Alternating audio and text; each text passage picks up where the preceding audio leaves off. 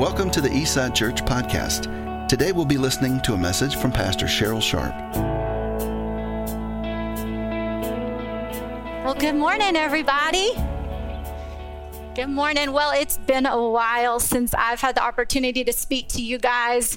In all honesty, Brandon was supposed to be up this week, and I just missed a sermon planning meeting last week. And they said, since you missed the meeting, you have now been voted in to speak. So moral of the story, do not miss a meeting, fellas, no matter what. No, I'm just kidding. It is a privilege and an honor to get to share with you guys this morning. We, Brandon and I can say share the same heart for what we're going to talk about this morning. I like to say he's just the amplified version and I'm the paraphrase. So you're going to get the paraphrase this morning instead of the amplified version, but it's going to be good. So I just wanted to do a quick recap. I know we've done that a little bit this week. It is going to be a bit of a recap to start off with, but it's important to me that you guys know the reason why we chose this series of foundations in this time. There's so much going on in our world. I can think of a lot of things that we could have spoken to, and they would have been good. But what I love about this is it is a reminder when the world is swirling around us, just like what we sang, these are the truths that we will build our lives on, and we will not move from that place. And I know in my life, I have needed to come back to the simplicity in this season of what it means. I used to nanny for a family in Colorado Springs. They had 5 children, and they were intentional every single week about getting together as a family and reminding their children who they were. We are the Thomas family.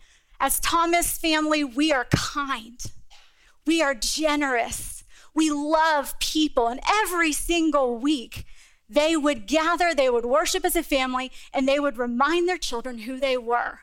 And the reason why they did that is because they knew come Monday morning, their children were going to go into a world swirling and shouting to them everything that their identity should be and their foundation should be rooted in. And the value of us coming together as a family and taking 6 weeks and reminding ourselves that these are things that we will be and we will not move from that place. So that is the reason why we chose to do that.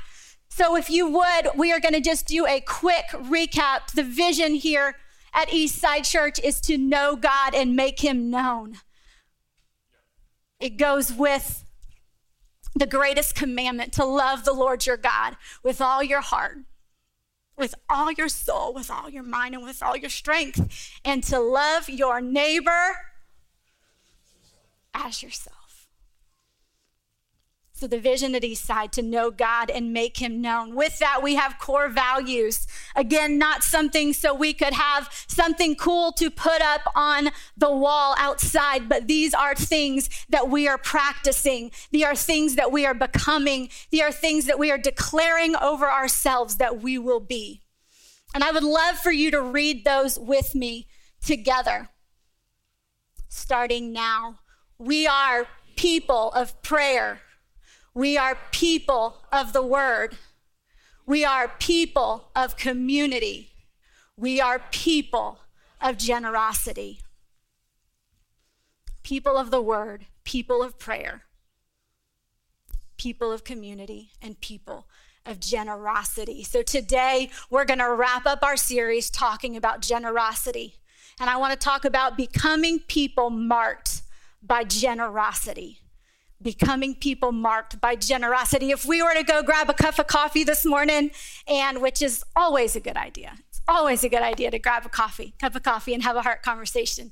If we were going to do that, or if you were to come over to our house and have a meal, of which would probably be takeout these days, we would talk about generosity. And I might ask you, tell me what generosity means to you. What does generosity look like in your life? And you would most likely tell me about how you give. Think money, think natural resources, maybe your tithe, That's most likely where the conversation would go.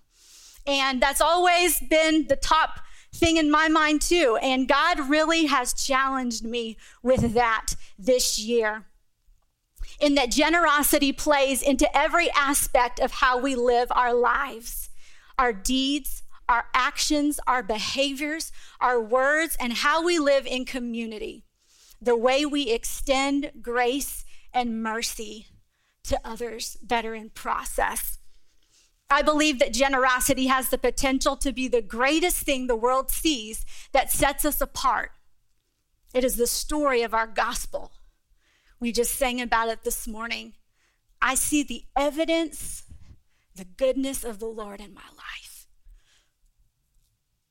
It is from that heart posture that God calls us to live lives of generosity. It's not something we can muster up. It is so different and countercultural to what we see today. We have family living with us right now, and they have a little 2-year-old, and she is the most precious thing ever. But man, when she throws a tantrum, she throws a tantrum. And we have older kids, we have teenagers, and so it's been a while since I've been in that phase of life. And I was amazed at how the natural instinct of even a 2-year-old is, this is mine. This toy is mine. This belongs to me. How dare you ask me to share this with you? It was given to me. And as adults, we look back and think, oh my gosh, no, that's not how we've called to live. But that's really the way our perspective on a lot of life is, right? This is what God's given me. He's blessed me. It belongs to me. I am judge. I get to determine whether it's given or not in every aspect of our lives. Time, the way we extend grace and mercy to people in their process, the way we serve, the way we worship, everything is often filtered through this self-preservation mode of, if I don't look after myself, if I don't watch after my toy, then I'm going to be left with nothing. And it leaves us in this constant posture of these tight fists, when all along God's called us to live like this. He's called us to live like this. And he's saying, like so much in his word, he sets before us choices of, you can respond this way. Oh, God gave this to me and I just got to hold on to it because this is my time and I'm an introvert. And if I give my time away, then I'm not going to be refreshed and then I'm not going to have anything to give. So I just need to sit over here and hide in my cave because God gave me that, made me that way, and I'm an introvert. Versus, okay, God, you've called me to live in community. You've given me gifts and talents and abilities, not for my own gain, but to share. And so I'm going to trust you that even though everything in me is saying self-preserve, self-preserve, self-preserve, you've called me to live a gospel that says, freely I've been given, freely I give. And that's really what generosity is. It's living from a posture of recognizing that freely I have been given so much. And freely I'm going to give. We're going to look at our first verse in Scripture today. It's Proverbs 11:24 and 25. If you have your Bibles, feel free to turn there. It is going to be on the screen.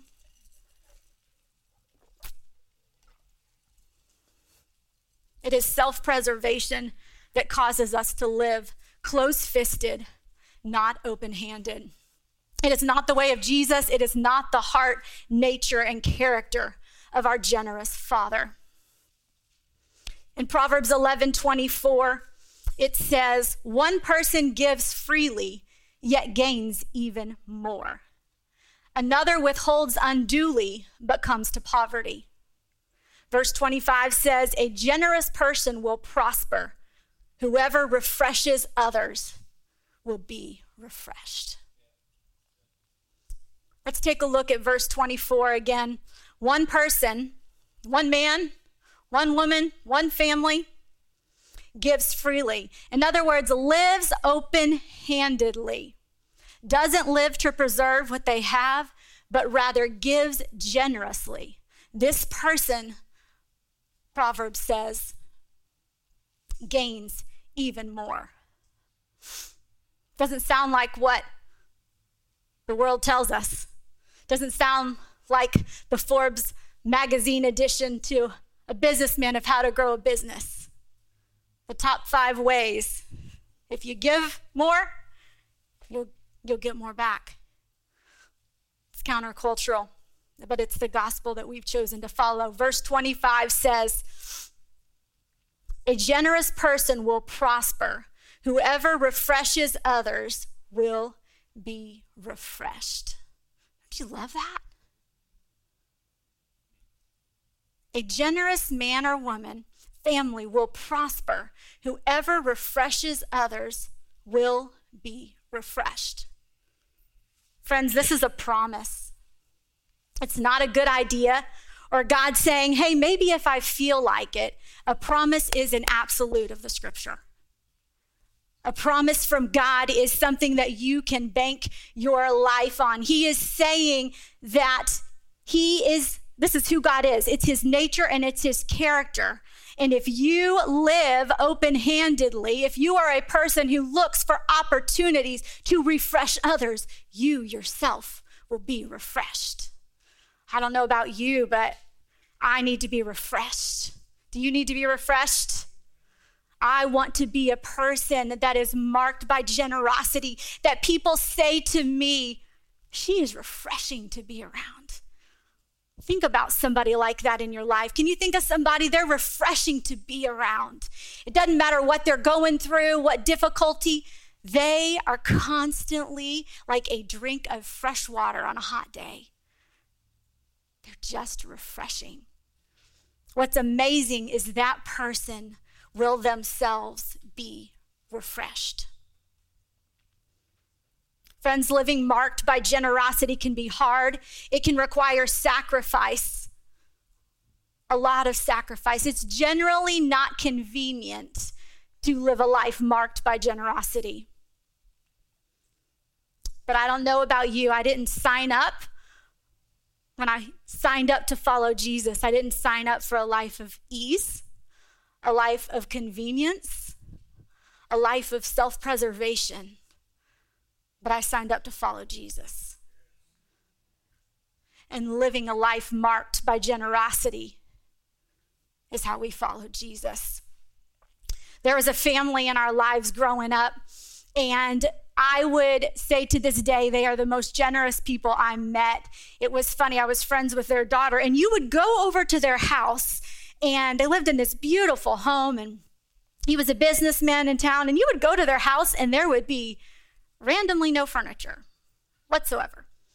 And so you're like, oh, we're gonna hang out on the floor tonight, I guess. But they lived their lives so generously. I would ask her, like, what happened to all your furniture? Oh, my mom ran into a lady today who had just lost her job and they'd lost everything. And we just loaded up the truck and gave them our furniture. And that's radical, y'all.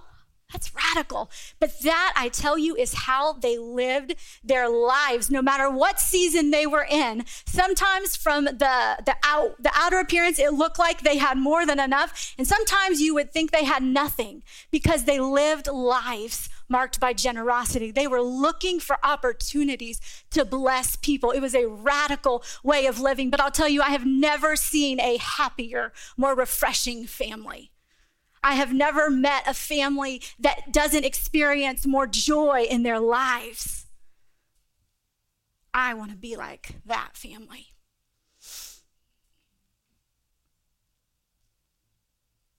I want to live my life refreshing other people, whether I feel like it or not. So, how do we live lives marked by generosity? I want to talk about 3 things that help us do that this morning. The first is know God. The second is be intentional to live in community. And the third is practice generosity.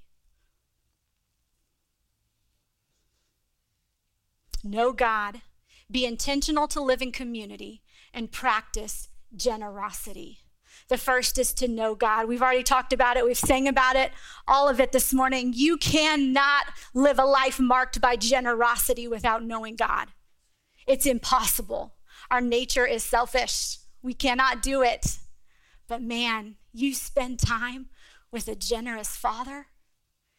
Brandon talked about it last week. You get to know how much He loves His children.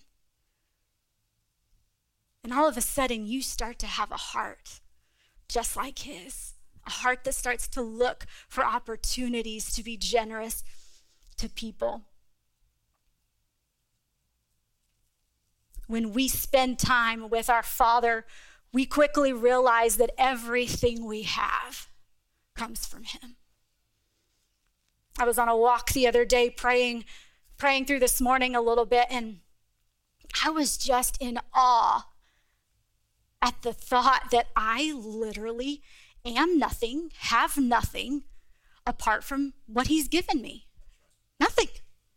The very breath that I breathe, the fact that I was able to take that walk and had the time given to me to take that walk, that I was present here on earth, was because the Father gave it to me. And when you spend time getting to know God and you have that revelation that nothing that I have is mine, it was all given to me, it stirs in you a heart to be generous to others because it doesn't belong to me in the first place. He owns everything.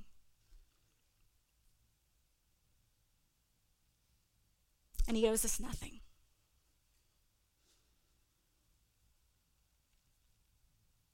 Eugene Peterson says this. He says about feelings, he says, "My feelings are important for many things.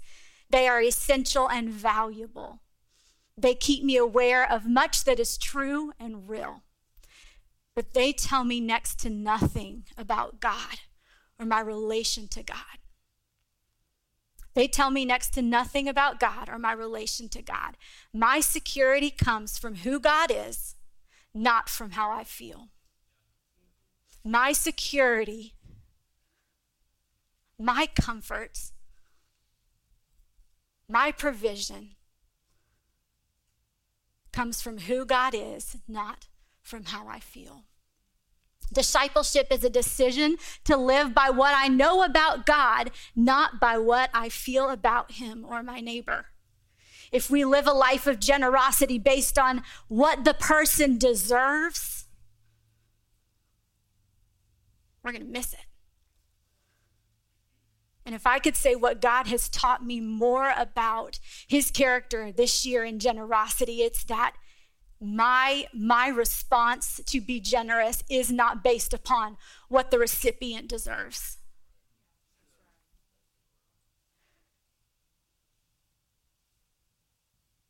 I don't get to make that judgment. Golly, but it's so easy for us to do. It's so easy for us to do. Man, they don't deserve forgiveness.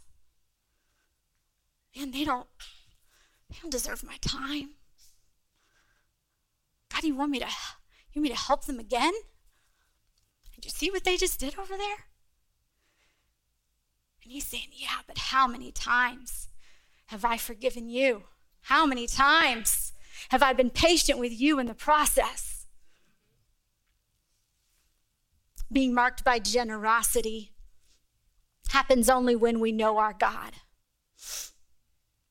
Generosity is a byproduct of knowing God. It's not a feeling.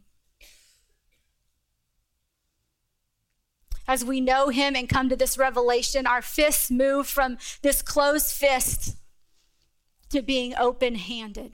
We find ourselves living generously because our Father is generous.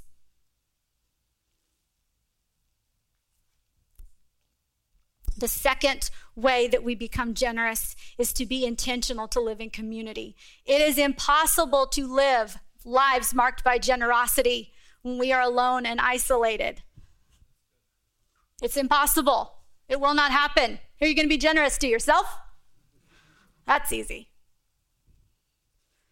You get into community and things get messy. That's the only way to practice living lives marked by generosity. This is where the second part of the greatest commandment comes in that Brandon hit on last week, to love your neighbor as yourself. If you're alone, self-preserving, protecting yours and only yours, you will not be able to live a life that refreshes others. I think that living in community intentionally is the first place that living a life of generosity happens. Often it's easier to go and be generous to people we don't know. We hear about the lady down the road whose house caught fire, and we want to help them. It's easy because there's no relational ties there. There's absolutely nothing wrong with that. But I think the first place God calls us to be generous is right in our own homes. The way we respond to our children, the way we respond to our husbands, the way we respond to our families. And then it extends to this body right here that God's called you to be a part of. What does it look like to live lives marked by generosity in the community that God's called you to? Are you listening? Are you looking? Do you have eyes to see? Do you have hearts ready to obey when God says, hey, there's a need. You have the means to meet it. A heart of generosity says, I'm just not going to meet the need. I'm going to go above and beyond. I'm going to give double portion. Not just to check a box that says, whoop, did it. I gave. I tithed. I brought my soup can. None of that's wrong, y'all. It's all part of it, but it's the posture of our hearts by which we do it. A few years ago, God talked to me during worship about the difference between being a conduit and a reservoir. Conduits are a person or organization that acts as a channel for the transmission or transfer of something. God has called us to be conduits that he can funnel blessing through. Not a reservoir, we're just to store up. It's so easy to be reservoirs, you guys. It's so easy to just store, feed ourselves. But God just said, Cheryl, I have not called you to be a reservoir. I have called you to be a conduit that I can flow through. Gives it to me so it flows right out. He gives it to me, I can flow it right out. Gives it to me so I can flow it right out. That's what we're called to in community. We are called to be conduits of his blessings, not reservoirs. Generosity requires us living that way. We have to know God. We have to be intentional to live in community. It doesn't happen by accident. And number three, we have to practice generosity. Practice generosity. To live lives marked by generosity, we must practice this. We must become doers of it and not just hearers. What I love about our core values is they are not just things that we say, they are opportunities to practice something. We said that about prayer. We practice praying. We practice being in communion with God. Being in community is something we practice. We do. We actually have to put action to it. It's like that with generosity. We can ask the Father, who is generous in nature, give us opportunities to begin to practice generosity. I'm telling you, he'll do it, y'all. He'll do it. I cannot tell you how many times I've been out in public and don't know a person, and I'll hear a conversation through to a cashier and somebody checking out, and the Lord will say, pay their groceries. Pay their groceries. All right? Opportunities to practice generosity. If we look for them, he will bring them to us. Have you guys ever had the grandma that you go over to her house and she's like the double portion grandma, right? Like as a college student, you'd go over there and you'd be starving and you're used to like your little tiny bowl of ramen, and you go over there and she's just pile on the mashed potatoes, pile on the fried chicken, piled on the cornbread, like just piles it on, and you say, "Oh no, I'm full," and she says, "No, take some and she'll pile on and then she'll send you home with a plate." And when I think about the generosity of our Father, that's what I think about. He's a double portion God. He's not like, let me just give you enough to barely get by or to say, I did it. But he's saying, you have a need. Oh, let me go above and beyond that. In church, I'm praying that we begin to look for opportunities to practice generosity. Paul encourages Timothy to do just this in 1 Timothy 6:17. Paul says this, teach those who are rich in this world not to be proud and not to trust in their money, which is so unreliable. Isn't that the truth? Golly, I'm telling y'all, that is the most freeing revelation I think I've ever had, especially in times like this, is that I don't own it anyways. It's not mine anyways. It's unreliable.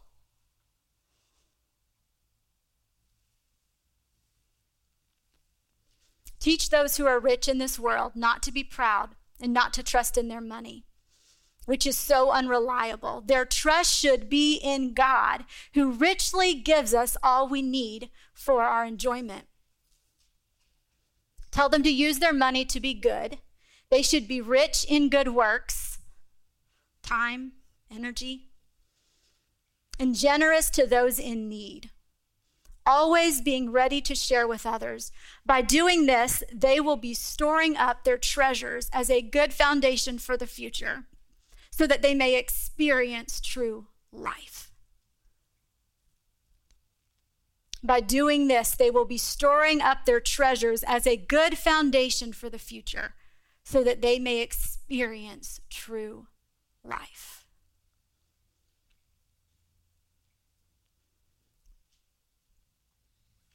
There's a choice set before us today to live a life marked by generosity and experience true life. A life that because we refresh others, we are refreshed.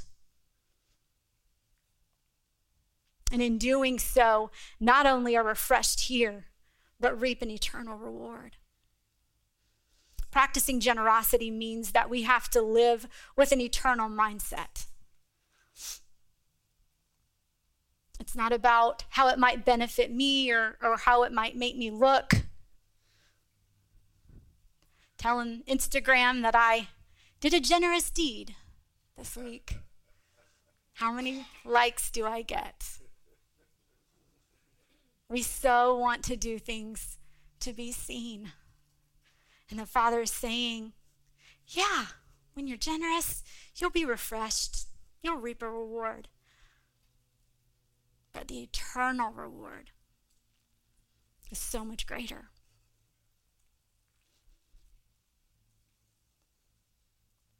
Josh, you can go ahead and come up.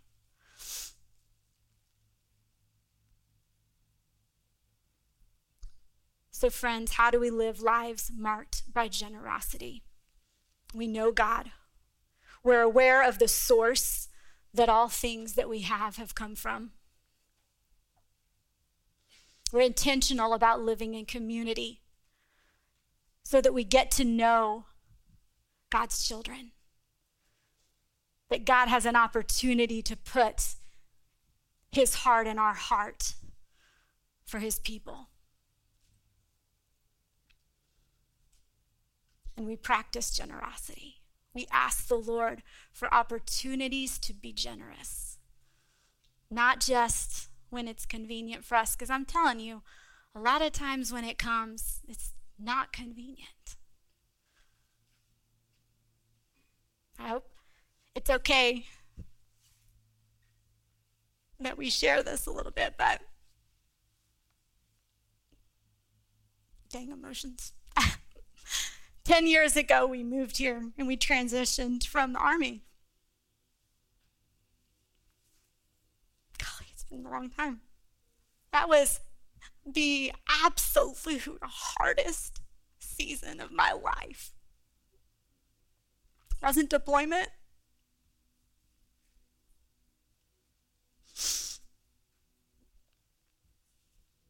And we knew that God had told us to be here. And we got here and nothing had worked out the way that we thought it would.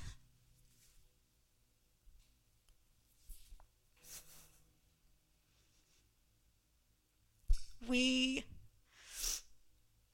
didn't find jobs.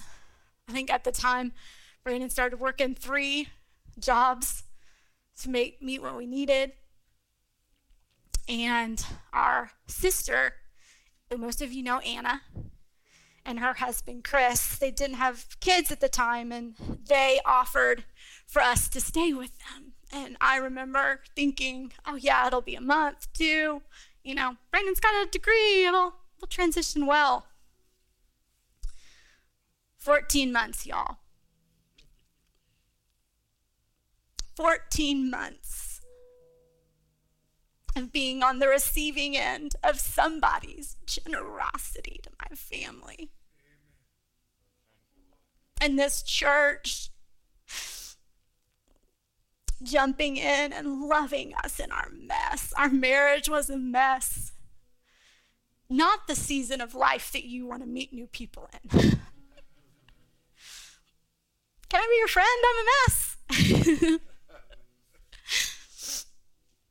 There's something about us coming to the end of ourselves in those places and God bringing the provision that we need. And I'm so incredibly grateful for this church family and for my family that was willing to put up with my noisy toddlers and at the time, emotional daughters.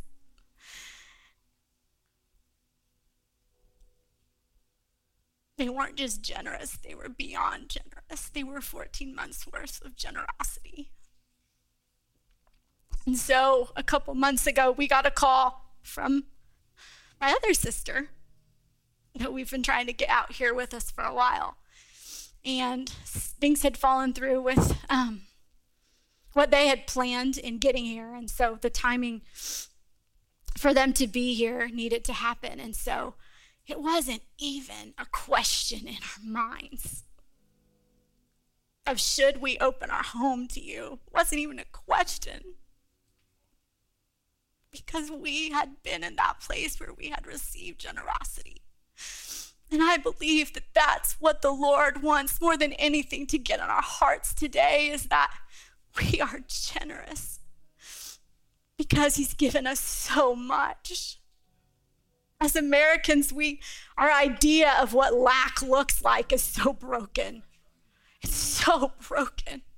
And I think there's so many times God's calling us to a posture of generosity towards somebody, and we look at what we have and we're like, I don't have it.